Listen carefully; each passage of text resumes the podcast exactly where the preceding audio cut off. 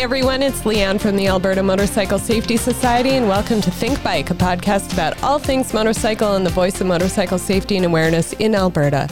We will talk about everything from tips and myths on gear maintenance techniques, education, and so much more with our very informed guests. So thank you for joining us today. On our podcast today, we have the missing link of our Alberta based Take It to the Track series in the CMDRA. For those who don't know what that stands for, it's the Canadian Motorcycle Drag Racing Association, and we have President Carl Mills with us. Welcome to the show. Thank you. It's nice to be on. So, how long have you been the president of the CMDRA? I used to be hooked in so long ago, and now all of a sudden I'm all disconnected. I've been a director for five, six years probably.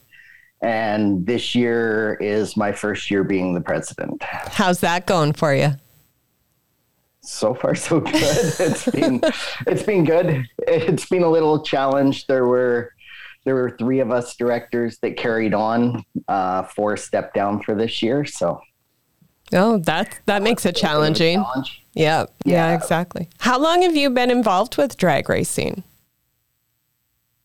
Uh, I started when I was 16 doing Friday night street drags with my with my car and then at 19 I got my first Harley and went to the CMDRA and started in their street class racing that. Well, let's get into classes. There's a lot of them. I did a whole series of writing about CMDRA many, many moons ago for somebody else. Um, let's kind of break down how many classes are there and what does that entail? Right now, we have nine active classes. We have one class that's not big enough, so they've chose to run with the Pro Extreme bikes. Uh, so that would make 10 classes. And then we have, I guess, three pro class. We have three pro classes. Um, we have two index classes and then a bunch of bracket classes. So street classes. Perfect. Tell me what a pro class is. I'm assuming that's pro drag, pro fuel, top fuel. Uh, Pro class is heads up racing. So it's, yeah. So we have Pro Drag, uh, Top Fuel at some events. We have um, V Pro and Pro Extreme, and then sometimes Pro Street if they can stand on their own. But they've been choosing to run with the Pro Extremes. Um, you get a cl- you get a set of rules to build your bike within, and it's fastest person wins. So there's no the same time. Yeah, no delay at the start line. The tree goes, and you both take off. Yeah, yeah, and it's whoever whoever brought enough within that rule package to to win. And then indexing, explain that one for us. What are index classes? So, index classes are a bridge between pro and bracket racing. They help keep a little bit of cost out of it because you can only build a bike to go so fast. So, we have an 8.88 second class and then a 9.7 second uh, Harley only class. What happens if you go faster? Then you break out and you lose, same as bracket racing. So if if you go faster than that index time and your competitor goes slower, then they uh then you lose. So it's like the price is but right, leave, closest to without going over. Correct. but you leave at the same time. Everybody leaves the starting line at the same time as we're bracket racing, you give a time, you get, you give a time that you want to, that you think your bike can cover the track in. And then your start times are staggered. So if one person can run 10 seconds and one person can run 12 seconds, there's a two second delay from when you start and then you cross the finish line at the, at the same time.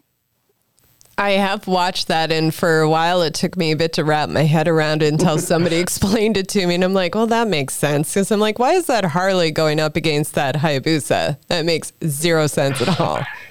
you know, one obviously is way faster than the other. Um, what class do you participate? Yeah, yes. for the most part, yeah. What class do you participate in? Uh, so I race in Pro Extreme. I race in V Pro, Crazy Eights, and Super Gas. So Pro Street is running with Pro Extreme. Um, is Ethan Barkley still racing? Because was he not Pro Street? He is not. He's taken the last two seasons off. Oh, um, so it's opened up yeah. a little bit for people. That's actually not a bad it, thing. Has, Sorry, so. Ethan, if you're listening, but give someone so. a chance. Yeah. you can only yeah. be like the champion so many years in a row before maybe people stop or start losing interest, right? But well, it's nice to see that the competition's opened up. Yeah, he definitely held, held the helm there for quite a few years. Well, and we do have he's talented, like, so. Uh, but Rob, Rob Ashton is now faster on Canadian soil than Ethan has been.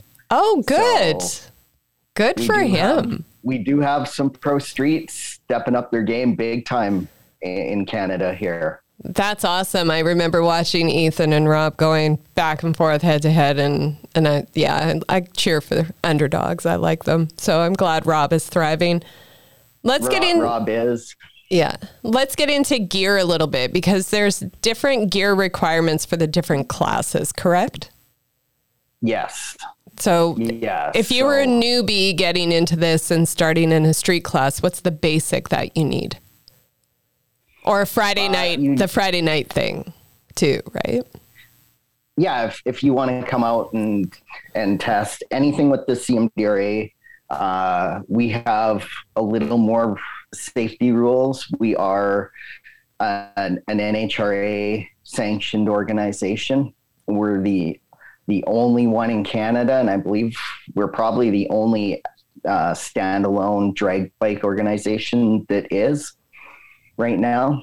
Um, so we have a little stricter rules because of that.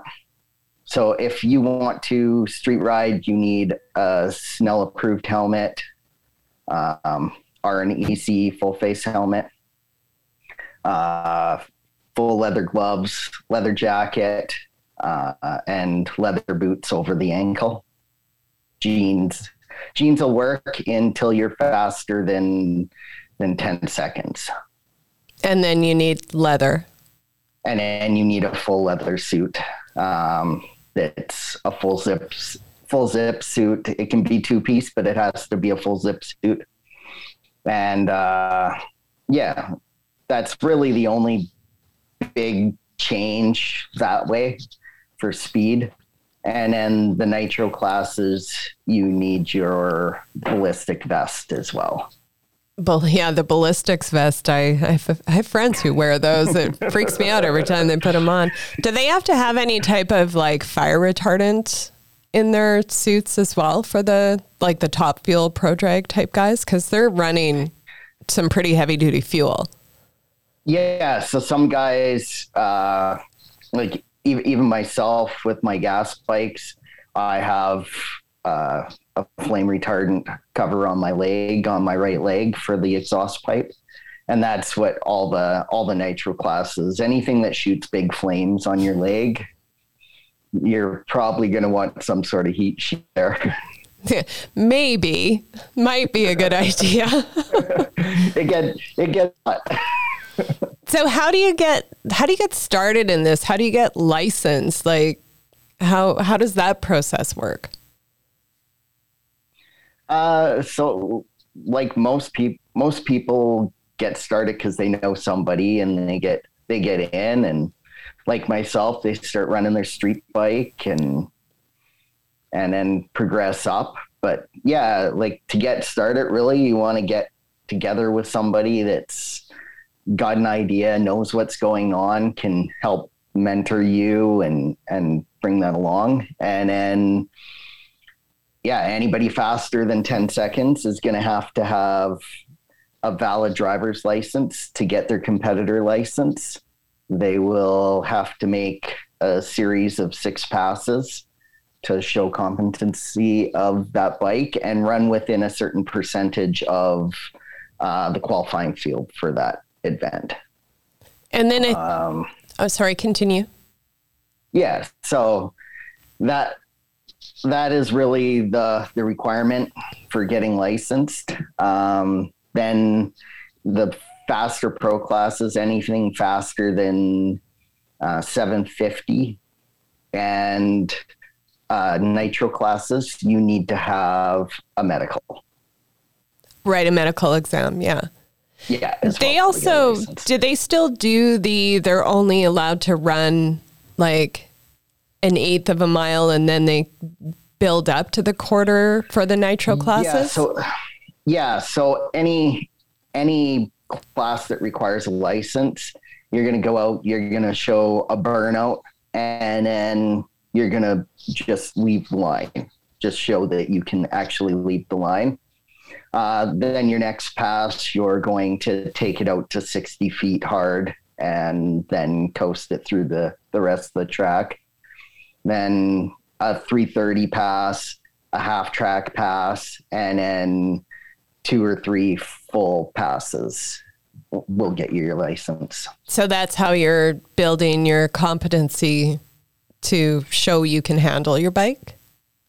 Yeah, it, it shows yeah, exactly. It shows that's how you show the people that are signing off on your license, which will be um, other credentialed license holders in that class, either that class or that class of license. Um, then, it, and it's also for safety. It's also, you know, the first time you ride a slick and bar bike, uh, nobody's prepared for even a slow slick and bar bike, how fast they move to 60 feet and people's hands come off. And you don't want somebody that's already unsettled then just going making a full pass and potentially hurting themselves and how long does a license last for? Do you have to license every year or is it every uh, every years? two years? Every two? Yeah. And yeah, then the, the license is good for two the medical for the like the those nitro folks is that an annual medical or still every two years every two so it has to be presented when you get your renewal so what happens if there's an incident? Um, I, I, mean, there's I've watched some people ride the wall down the track. Uh, we'll talk about George Welsh another time because that was always fun to watch. But what happens when there's like a major incident? What what do you how do you guys handle that and does that affect their licensing?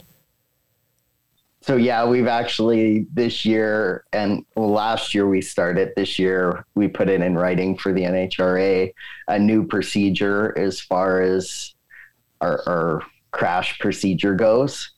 So anybody that anybody now that crashes is going to have to come back and basically they'll still have their license, but they have to go through a, a three run licensing process. So we're going to want them to come out and just, you know, do a 60 foot and shake the cobwebs off and then go 330 or half track and just show us that they got their nerves taken care of and can get back into it again. Yeah, the, and the, a that the bike is good again. Um, you know, stuff gets stuff gets uh, bent and and broken when it crashes, and and and the big thing is like most people that crash end up having nerves getting back on. Yeah, so. yeah. Sometimes, you know, sometimes they just yeah. can't do it, or they think they can, and it real they realize maybe not yeah, know? not not all of us are George. George never cared. that is very true. George George would ride that wall all day long. If he crashed, whatever, he'll be back the next day. You know, if, if he could. Yeah. but not, not everybody's built like that. Most people end up having some sort of nerves getting back on a bike. So you're fortunate to live in the Edmonton area, and we have what was Castrol Raceway, now Rad Torque Raceway. They yeah. still have the Friday night street legals. What do you know about that that you can help our listeners understand? Because I would think that'd be a great place to start. it, it is a great place to start. It, it's a bit chaotic. Um, sometimes there's a lot of people flying through, but it is also, you know, low pressure. There's no real fans there, and it's kind of a, a, social thing. Like it's just friends going up and running their cars, so there's no competition pressure really there. Um, but yeah, it's a, it's a great place to get started, learn the ropes a little bit. Um, just get comfortable with seeing a tree and and running your bike down down the track. Uh, they're not super prepped lanes usually, so there is a difference on a on a race weekend as far as how your your bike will react once once you're on a track that's got a prep surface. What is the um, cost for running at Friday night? I have no idea. Neither do I. It's it's been so long. I'm I'm gonna guess it's probably like twenty five bucks or something. So it's not a really expensive being, way to just come in and try.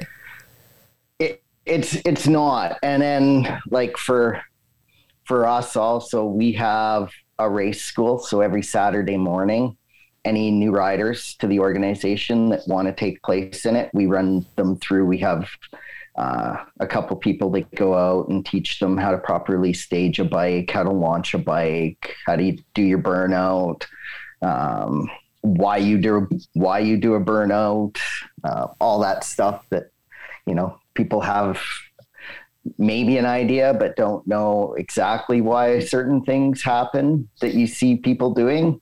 Why do you uh, do a burnout other than a cool smoke show? it's it's all about uh, getting your tire to a temperature you like for the track temperature, and and how the track per surface is prepped. So it, it's not just go do a big smoky burnout and, and show off. There is a there is a science to it. You want you want a certain percentage. Everybody's different with their tune up clutching and stuff will make a difference, but you're searching for, you know, a temperature variance between your tire and the track. What can fans expect to come out and see if they're heading to a a weekend event? Uh, well, lots of fast motorcycles and, and fast cars.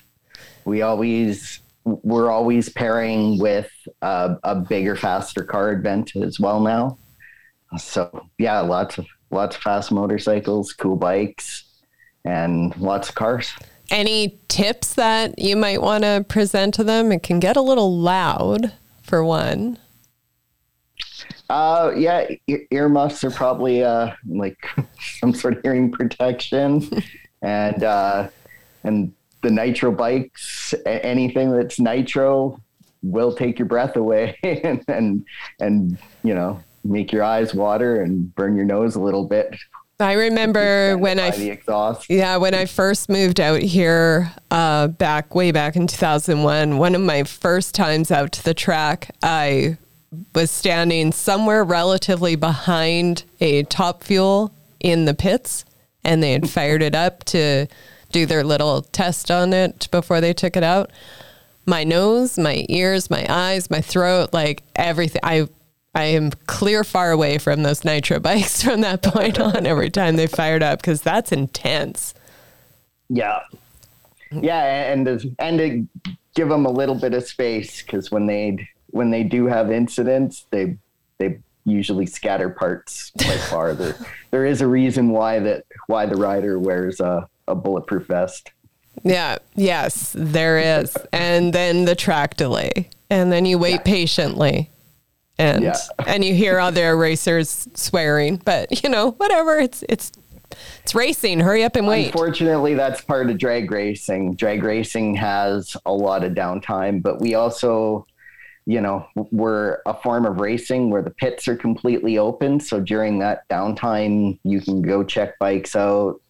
talk to people.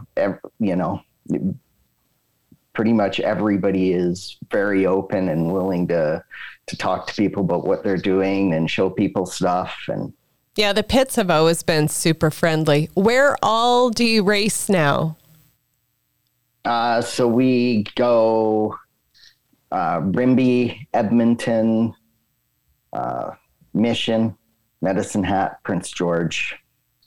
Nice. So there's still a good circuit going around out there yeah, we're we're talking about going to Saskatoon, maybe.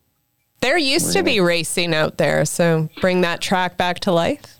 A, a long time ago, there was. Um, they've done a whole bunch of upgrades to it to hopefully make it more suitable for motorcycles. So, what is your website if anybody's looking for information? It's uh, cmdra.com. That's a pretty easy one to remember. Yeah. and of course, people can reach out to you through that website as well, which is they, awesome. They can. We have Facebook and Instagram as well. Perfect. So. so. lots of ways to get a hold if anybody's interested. Carl, thank you so much for taking some time for me and uh, yeah, helping me explain you. this last bit of Take It to the Track. It's great to have all the components in there now. Uh, to make sure that you don't miss out on any of our upcoming podcasts or to listen to previous ones, make sure you click on subscribe or follow wherever you get your podcast ear candy from. If there's a topic you'd like us to cover or a guest you think would be great on the show, let us know. How? Well, you can follow us on all the socials or reach out through our website at ab-amss.org or email at info at ab-amss.org. Always remember to ride smart, ride safe, and think bike. We will see you out on the road.